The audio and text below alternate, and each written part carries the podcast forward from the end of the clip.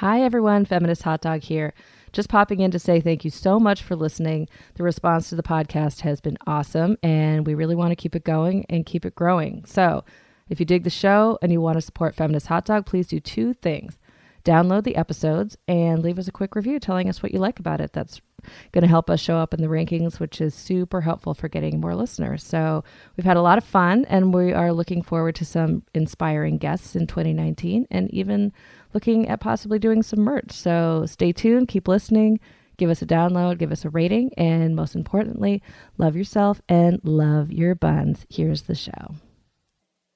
Please don't go, I need you so I.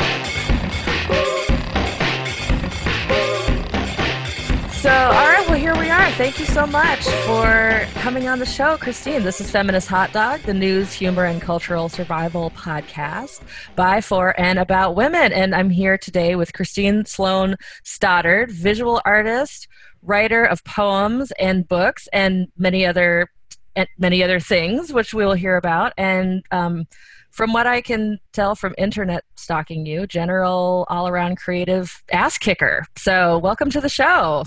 Wow, thank you. That was quite the intro. Ass kicker. I love it. have that if you want to change your bio on any of your on any of your websites. Creative ass. um, so you are someone like you who has a really varied set of skills. Um, what do you say when you meet someone at a party and they're like, "Oh, what do you do?" Which is the first thing people say at parties. What's, uh, what do you say? What's your elevator speech about about what you're about? I say I'm a writer and an artist. And then if they care to know more, I'll go into particulars depending on the crowd, right? Depending on the party. depending on where I am, I have different conversations when I'm in New York City versus when I go home in mm. Virginia. Mm-hmm. Um, when I'm in Virginia, and even depending on the part of Virginia, um, or if I'm in DC, Maryland, like that whole region, like here in New York, I think so many people do a little bit of everything anyway, and mm-hmm. it's really, really normal to have a podcast and a book and yeah. also teach art to children and senior citizens and do corporate gigs corporate speaking and consulting that kind of that whole mixed bag whereas in virginia if i tell people like yeah so i'm doing 10 things because I have to pay my bills and fulfill myself creatively. They're like, what the hell? How much is your rent again? When do you sleep? Those are important questions for anyone who lives in New York, I think. Yeah. How much is yeah. your rent and how much do you sleep? Yeah. yeah, so the, the short answer is I say I'm a writer and an artist. Um, I think that's broad enough uh, and then if I want to go into detail, I do. And then sometimes I'll use the F word, you know, feminist. like I make feminist art and I make mm. fe- do feminist feminist poetry, write feminist books. Um, but you know, other times I I see I already sense there's going to be resistance to that, so I'm not going to bring yes. it up.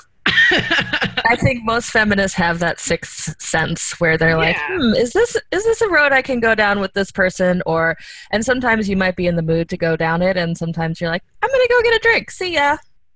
Yeah, it, it depends on how tired I am that day too. Like and and I never want to talk down to people either. Mm-hmm. Right? Like I I want their like I want to start conversations sometimes, not yeah. always. Yeah. and I'm I completely also, understand. And sometimes I'm I'm more open to to having people talk with me about whatever it is they want to talk about too. Um, but other times, yeah, I'm just tired. I need a break. I need a drink. I need my party snack. yep. I think that's completely, completely fair. Well, on the topic of starting conversations this is as i was telling you earlier this is a big deal for me because you are the first person i've had on the show that i don't know irl in real life um, and i just want to share the story of how we met online because i think it's a good one and i think it also qualifies as a good thing that came out of a bad thing um, yeah. So I started Feminist Hot Dog after the Brett Kavanaugh hearings back in October of this year, which is wild that it. I mean, that seems so long ago. To I me know. for some reason, but um, but it really wasn't. And I came across an interview with you on the Ms. Magazine blog, and and which featured some of your beautiful poetry. And I just remember reading in this interview, you said the Kavanaugh debacle ignited me with the same sense of urgency I felt when Trump was elected. I am eager to express myself and desperate to collaborate with like minded artists and writers.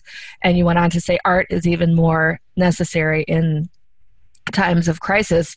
And I read that and I was like, fuck yes. And so I Yeah. retweeted it and um, you saw it. And that's how we ended up getting connected in the sort of beautiful slash terrible world of Twitter.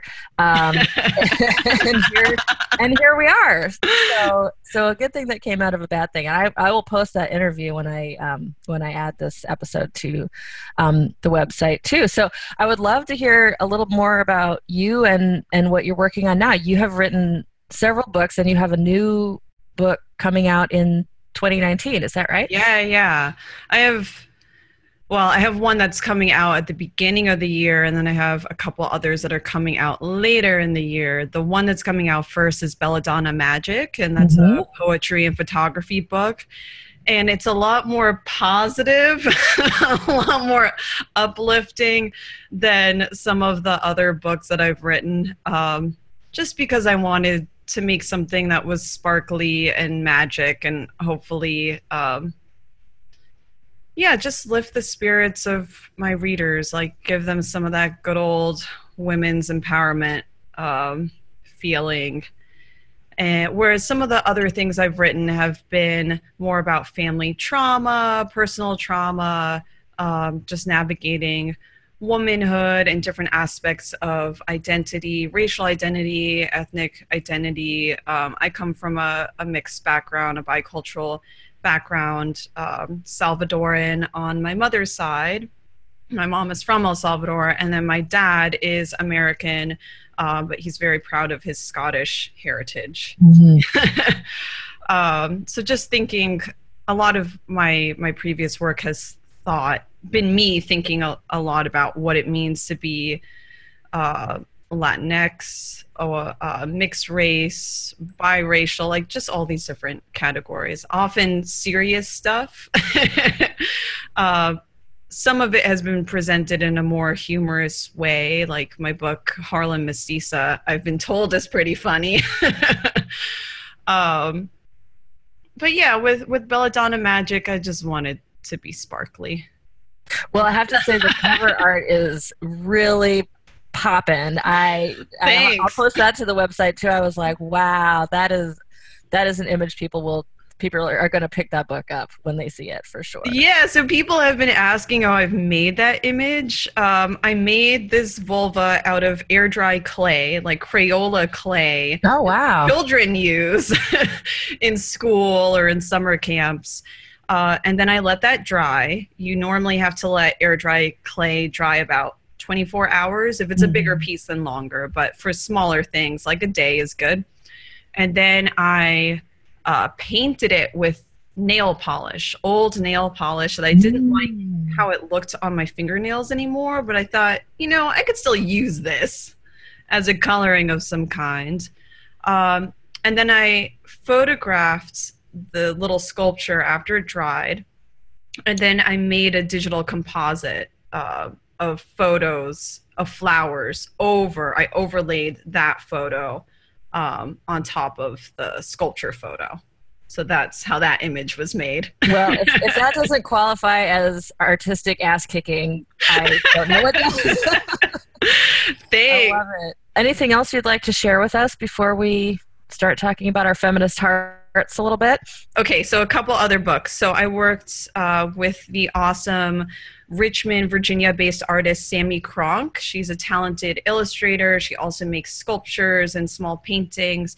And we did a children's book that is coming out from uh, Clare Songbirds publishing house in 2019, spring of 2019. Uh, it's called The Book of Quails, and it's all about quails, the little bird. Just what is a quail?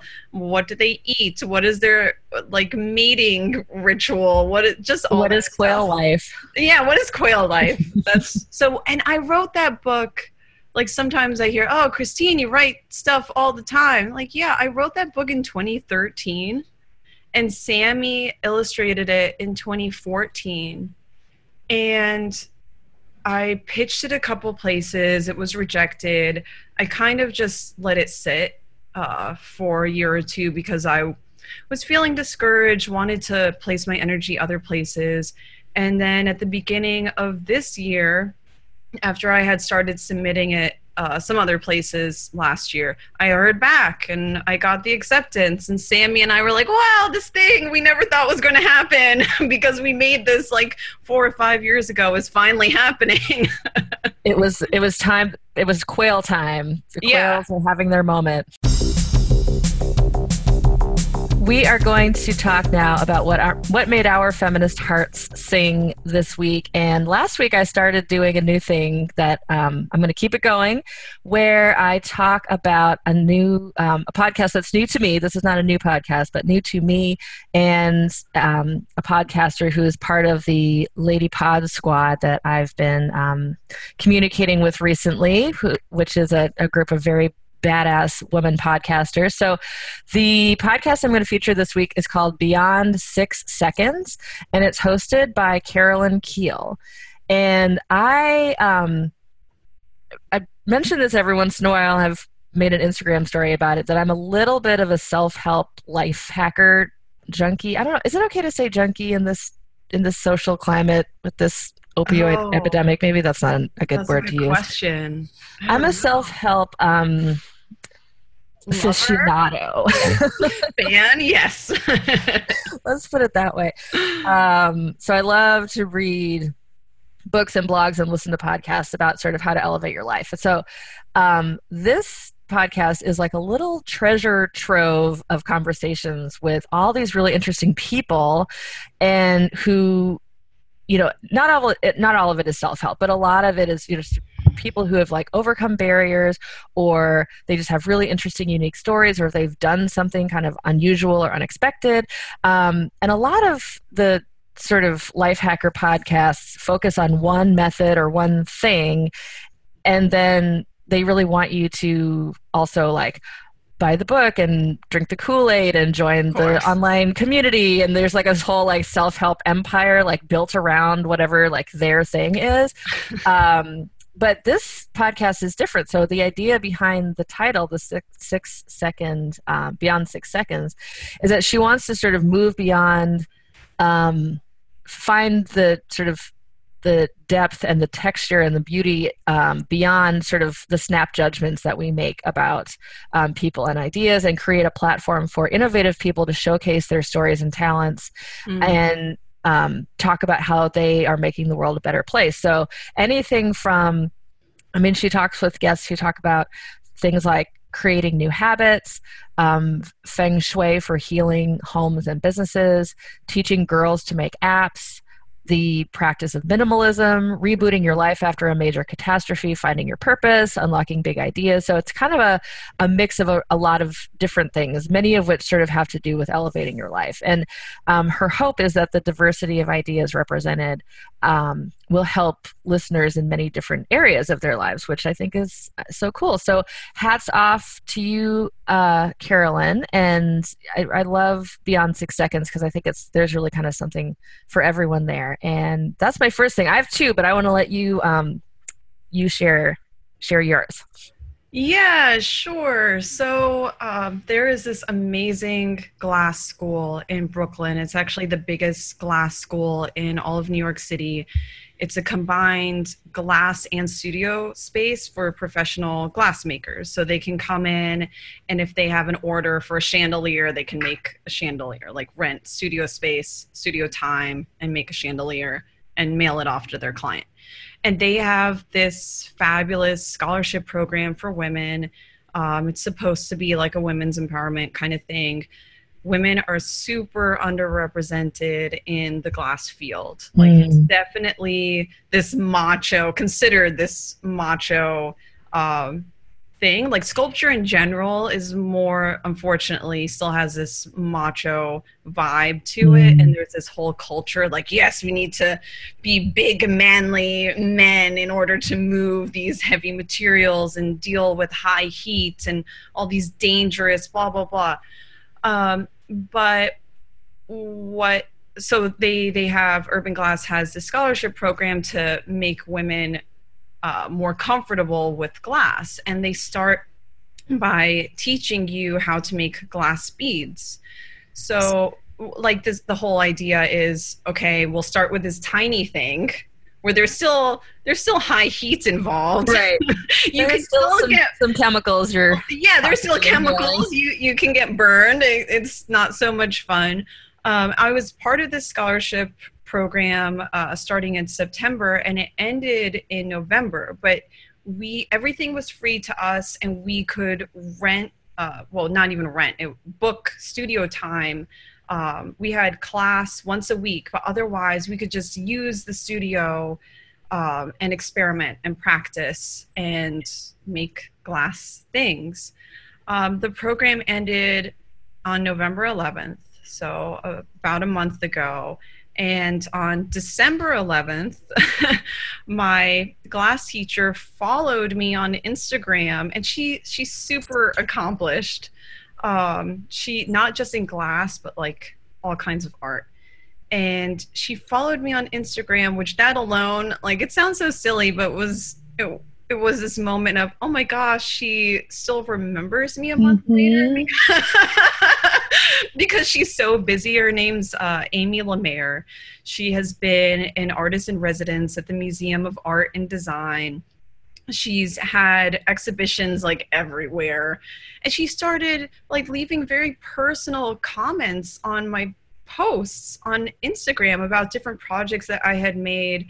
And like in in the scholarship program, it, it was only 10 weeks. So it's long and it's short in a way. Yeah. You know, like it's long enough to get to know the other women in your class a little bit, get to know their stories a little bit. Like why are they why do they need a full uh scholarship for a glass program at this point in their lives? Like Mhm. what kind of transition are they going through? What kind of career change? Like why do they feel that they need a group of women um, and why do they need women's empowerment at this point in their lives? Um, and it's also so 10 weeks is so short because it's like you just start to learn the fundamentals of of glass in 10 weeks you haven't even really started to like you can make five little things you know it's not like you're You're like in glass kindergarten. Yes, yeah, yeah. and I have all these really ugly beads, like the ugliest beads. And hopefully the ugliest ones I will ever make because I plan to improve from here. But just the fact that this very accomplished, busy uh, New York artist, who, by the way, like she never, even though she was very busy, she would make time for us. Like during those 10 weeks, she if we had questions, if we wanted to see her outside of class, she was there. She made herself available. But just the fact that she like followed me on social media and started leaving all these adorable comments and she was already somebody that I admired and thought was down to earth, which is so so rare in the New York art world. I know it's a stereotype, but I think it's one that holds true. that that made my little feminist heart sing. Well, on this on the topic of connection, the other thing I wanted to share is um, I don't even quite know how to start talking about it. So, my friend sent me a link to a new YouTube series that is being published by an organization called Advocates for Youth. And Advocates for Youth advances policies and champions programs that recognize young people's rights to honest sexual health information and accessible, confidential, and affordable sexual health services, resources, and opportunities necessary to create sexual health equity for all youth. And I think that they do an especially good job highlighting the needs of LGBTQ youth who often are not given um, adequate information about their sexual health at all. Yeah. Or if they do, it's basically like don't get AIDS and like, Avoid these bad things. right, exactly. Avoid these bad things, and if they happen to you, then like you're fucked. Too bad. Not you know not super Your problem.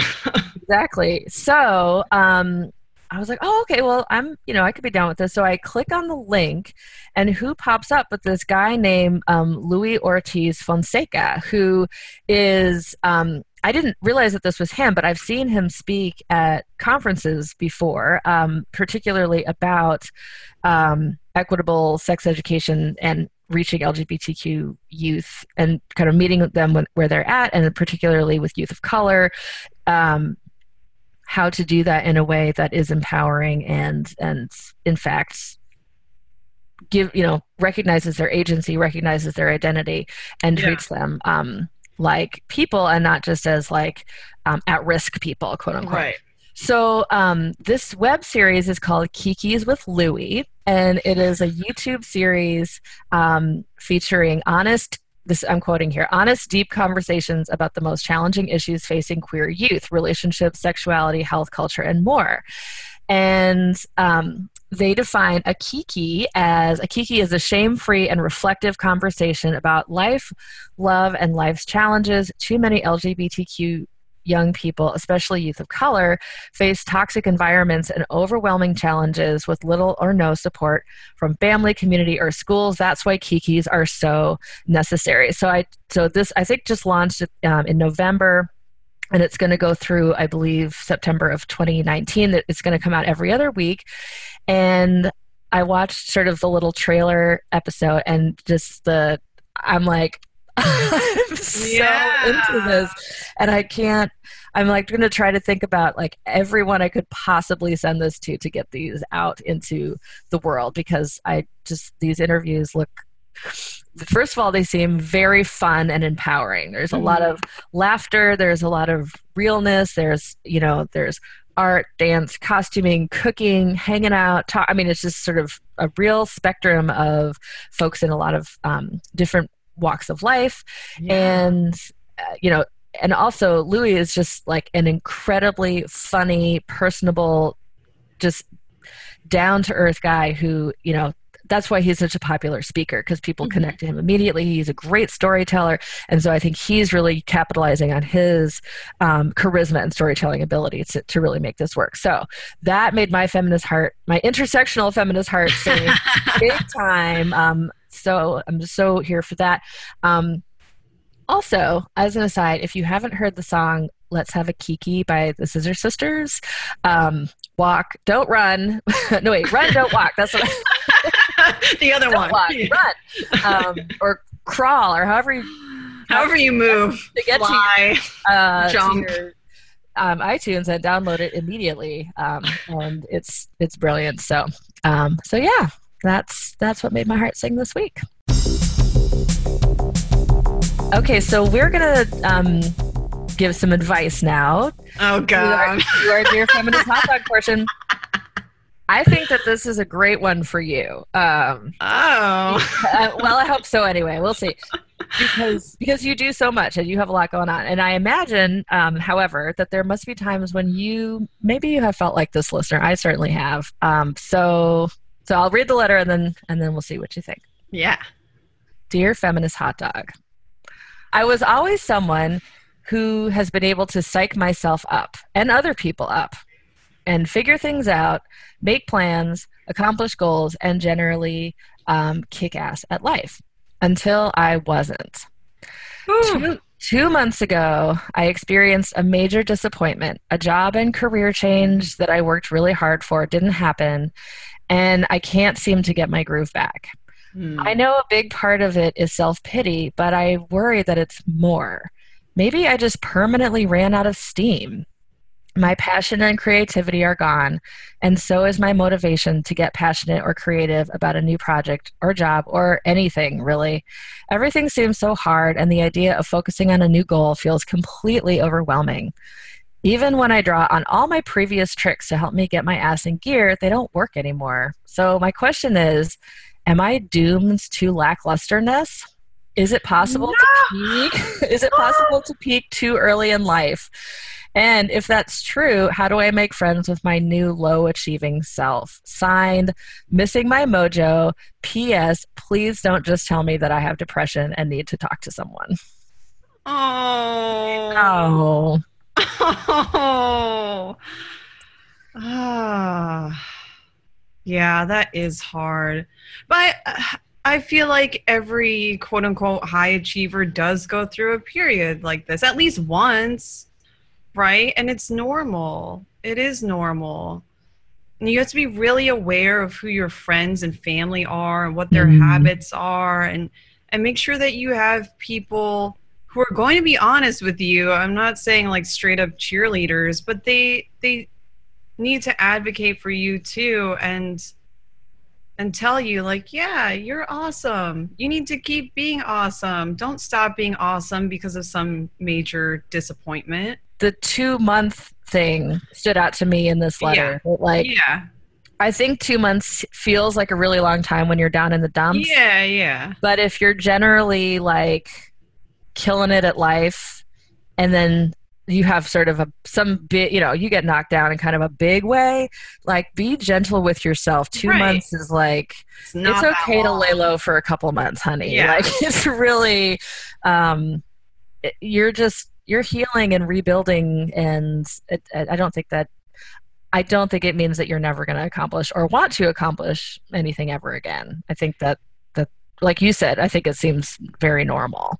Yeah, and and depression could definitely be a part of it, and there might have they might have to make some uh, kind of medical adjustments and see a professional, and that's fine. That's also okay and shouldn't be a problem. Shouldn't be stigmatized. I like I like your point about who think about who you're surrounding yourself with. Like Yeah. even if you don't have it in you to like journal or run 10 miles or, you know, do affirmations every day or whatever, you know, whatever it was that you were doing to keep you keep yourself on track even if you're not into that. At the very least if you can surround yourself with people who are positive and you know, reflects good things back to you Yeah, um, and who themselves maybe are, you know, kind of working working toward goals in their own lives. I think that that go, that can go a long way, even if it's kind of not where you are at that moment. Um, that that environment can be very invigorating and healing and then you know slowly eventually you may there would be small things that you start doing every day like i'm gonna yeah, make myself lunch today or yeah. um, you know, even just like incorporating a little bit of self care into your life because the right. the worst thing you can do is start beating yourself up on top of also Yeah. feeling like a loser because you didn't get a job. Yeah, like, yeah. Oh, I didn't get the job and I'll never accomplish anything else in my whole life. Like, Going back to surrounding yourself with positive people, in doing that, it's also important not to compare yourself to those Mm. people, right? Because you you hopefully have friends who lift you up, um, but they might be at different stages in their life. You should it, just don't turn it into a competition because that makes an ugly time even uglier. And it's not productive. You're just going to feel worse about yourself. And what your friends are doing doesn't have a lot to do with you because you're on different paths. Um like in some ways i've definitely been a late bloomer quote unquote. But in other ways i'm ahead of my friends in life. Like i'm married and Mhm. The majority of my friends are not married, which is fine because why if you haven't met the right person or if you don't want to get married, why would you get married, you know? right. Like, Yeah. Getting married for the sake of getting married is not an accomplishment. right. Exactly, exactly. Or um I was I was the last of my friends to get her first kiss. You know, in high school. Did that make me a bad person? Did that make me like a failure somehow? No. We're just different people. Like, why am I going to go kissing somebody if I don't feel like kissing somebody, you know? That yeah, that's like the opposite of what you want your first kiss to be. yeah, like, just you're different than your friends. Uh, again, you want positive people. You you should surround yourselves with yourself with people who have goals and work toward their goals. Um, but that doesn't mean you need to com- start comparing every little thing because as much as you might share some of the same values as your friends, your values are still different and mm. there's still nuances between what you want and what your friends want or at least there should be like you shouldn't all be carbon copies of you can have the same general principles but but yeah you might want to diversify your friend group a little bit if you're yeah, all doing yeah like think thing. differently i think that's a really good point about not comparing and also I'm thinking about this the way this question is phrased. Like, you don't have to also compare yourself to who you were three right. or four or five months ago. Like, yeah. if your goals right now are just to kind of like feel a little better about life, that might be a totally different approach to your goals than like I'm going to like start this whole new career thing. Like maybe that's yeah, off the yeah. table for right now, but if what your what your job is, you know, or your goals are right now is to kind of get your mojo back, that um that doesn't then you don't necessarily have to be like doing all this like super creative like quote unquote societally yeah. um accepted like productive stuff like mm-hmm. you can be mm-hmm. doing like little things within your own life um just to just move yourself forward you know even in terms of how you feel about who you are and kind of where you're at. So um yeah i, I think that not not comparing is that's good. That's a good yeah. and then i've and also a two month period is a great time to reevaluate what you want. Like you were saying you're not the same person you were five or six months ago well who was that person what did that person want and why did that person want those things and mm. what has changed like maybe you didn't get the job but is that the job that was right for you at this time? Maybe you'd be better suited doing something else. It could be in the same field, but maybe a different role. Or you you just weren't thinking about you, about yourself, about who you really are and what you really want, which is so easy to do when you have so so many external pressures saying like be this way do this thing make this much money make this mm. happen live in this neighborhood. Well i think i think we've done well by missing my mojo. I think yeah yeah. It's gonna Go be okay. it. you'll be fine. I think she's gonna be okay and um, even even if there is a little bit of depression going on i think um, give it give it some time it's okay to be depressed it's okay to be depressed for you know like six months. If you start to, if things start to go downhill, I hope you do talk to somebody. But I think not comparing yourself, surrounding yourself with some positive people who are not going to make you question who you are, and just re refocusing on a new goal um, that's yeah. less about accomplishment and more about just like being okay with who you are. I think is yeah. those are some good things to do. All right, well, we are going to talk about the Feminist Hall of Fame. Woohoo! Woo! Yeah. Badass so, women. yeah. Do you? Would you like to go first? Yes. Yeah.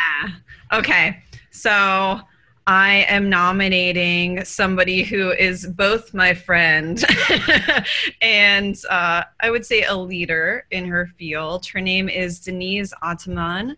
Uh, she is Turkish American. She is from Lynchburg, Virginia, originally, and now she lives in Brooklyn. Um, she's a graduate of the University of Virginia, which to certain people means very, very wonderful things. um, she was an editor for Quail Bell Magazine, a literary magazine that I run.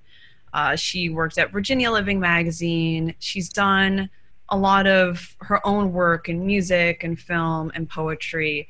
But now she is a managing editor of Perfumer and Flavorist, which is a trade publication. So you're not going to find it at Barnes and Noble.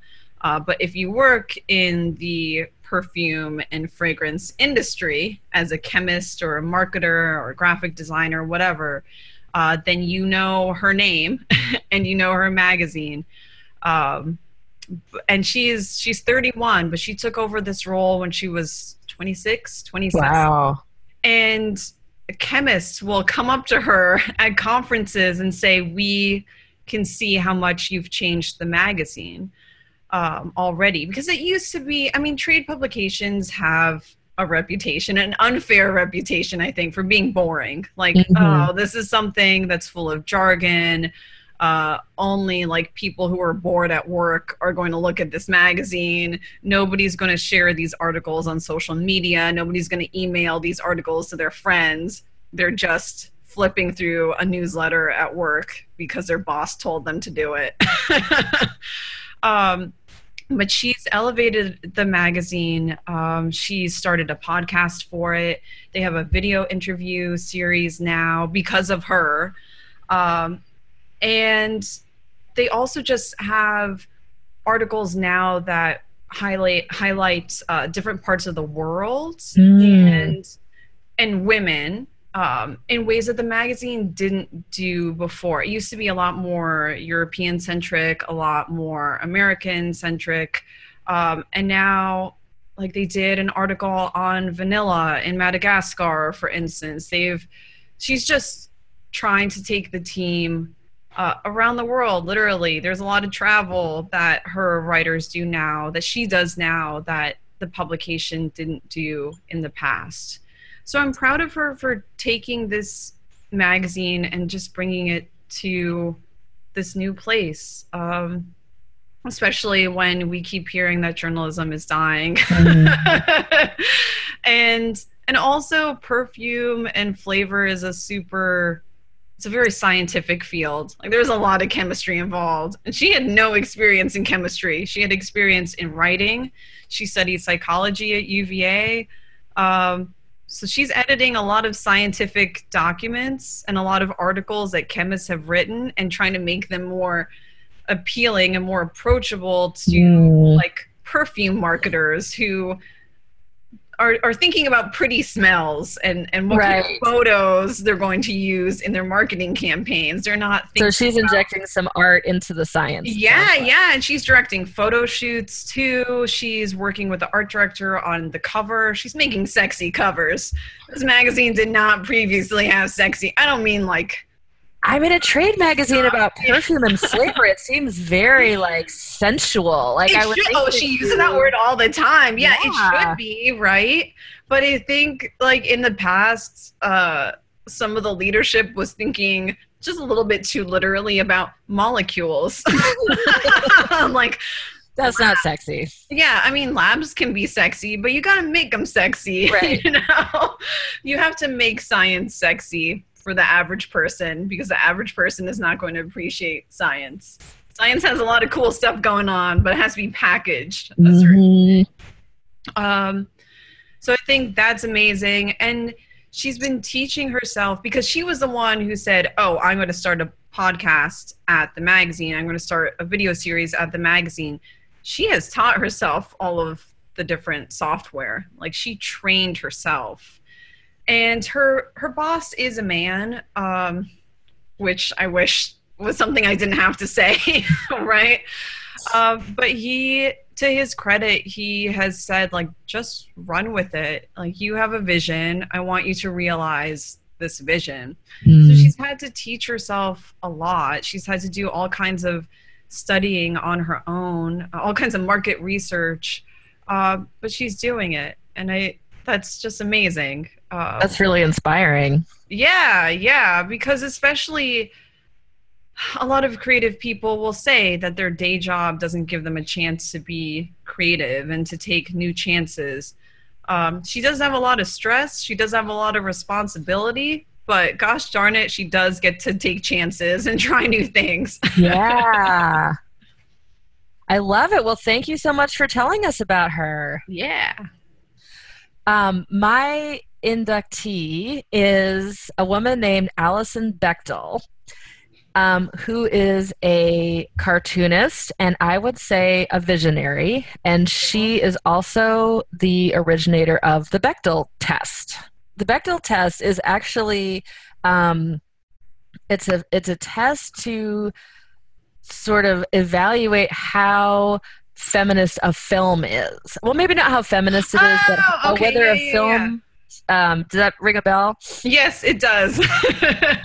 and it, in terms of like does the film grant the female characters any level of depth so it um it has to to pass the Bechdel test it has the film has to meet three criteria one it has to have at least two women in it who have names um,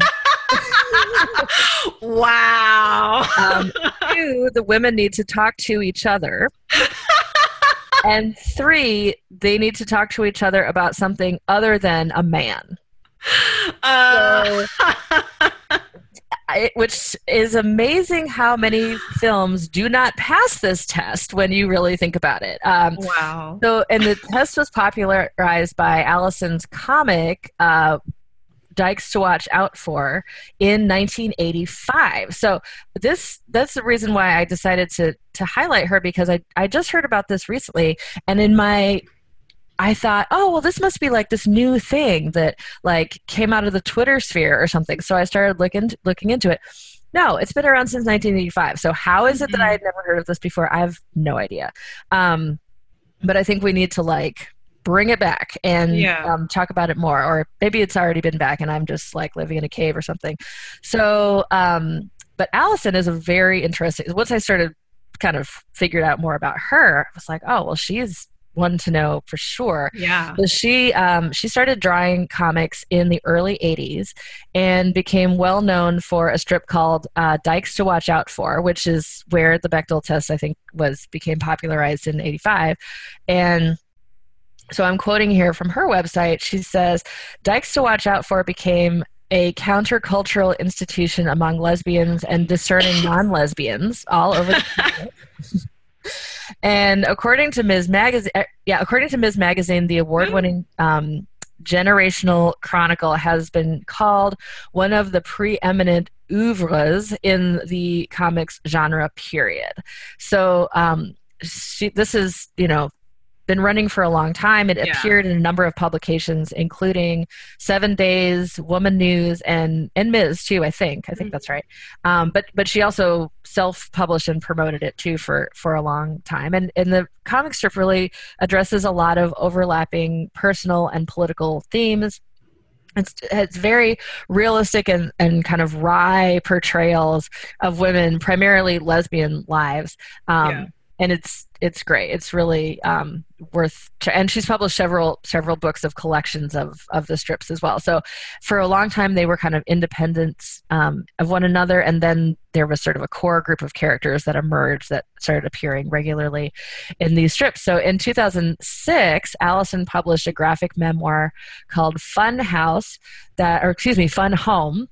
Um, that was adapted into a musical that won a Tony Award in 2015. Um, she's extremely accomplished. She's taught um, at taught art and drawing at the college level. In 2014, she was awarded a MacArthur Genius Grant. Damn. Um, okay. Yeah, Alison, Alison's been she's known what's up for a long time. Um, in 2017, she was she lives in Vermont. She was appointed as Vermont's third cartoonist laureate, which I just I love that that's a thing. And of course, like in Vermont, that's a thing. Um, and she still draws dykes to watch out for occasionally when inspiration strikes and recently um, drew a, a, a, an installation of the strip about surviving the trump era with your sanity intact which was Hmm. which was great and which i will link um, on the on the website and i really related to and loved so much so Mhm. um, and then, of course, the Bechdel test, this legacy of hers that I think um, you can. There's a, a great introductory video about it called the Bechdel test um, for women in movies, Mhm. which I'll link to also, and you can read more about it on feministfrequency.com. So um, she's she just falls in the category of people I can't believe I never heard of, um, and if I haven't heard of her, maybe other people haven't either. So let's all turn on to Alison Bechdel because she's um, a badass and Yeah. and I love um, I love her art. I love what she's about. I love the test, and so welcome to the Hall of Fame, Alison. Well, Christine, I think we could just keep talking and talking, and for like five five episodes worth of talking. I love having you as a guest. Thank you so much. Yeah, thank you. I appreciate it. This is a good time to break because I had a lot of coffee. so, I mean, I had too much coffee. All right. Well, I, we will we will let you move on with your day. Thank you so much Yeah, uh, for being you. on the podcast, and thank you all so much for listening. Our theme music is by Ava Luna and Loyalty Freak Music, and thanks again for being here. Love yourself. Love your buns. Goodbye.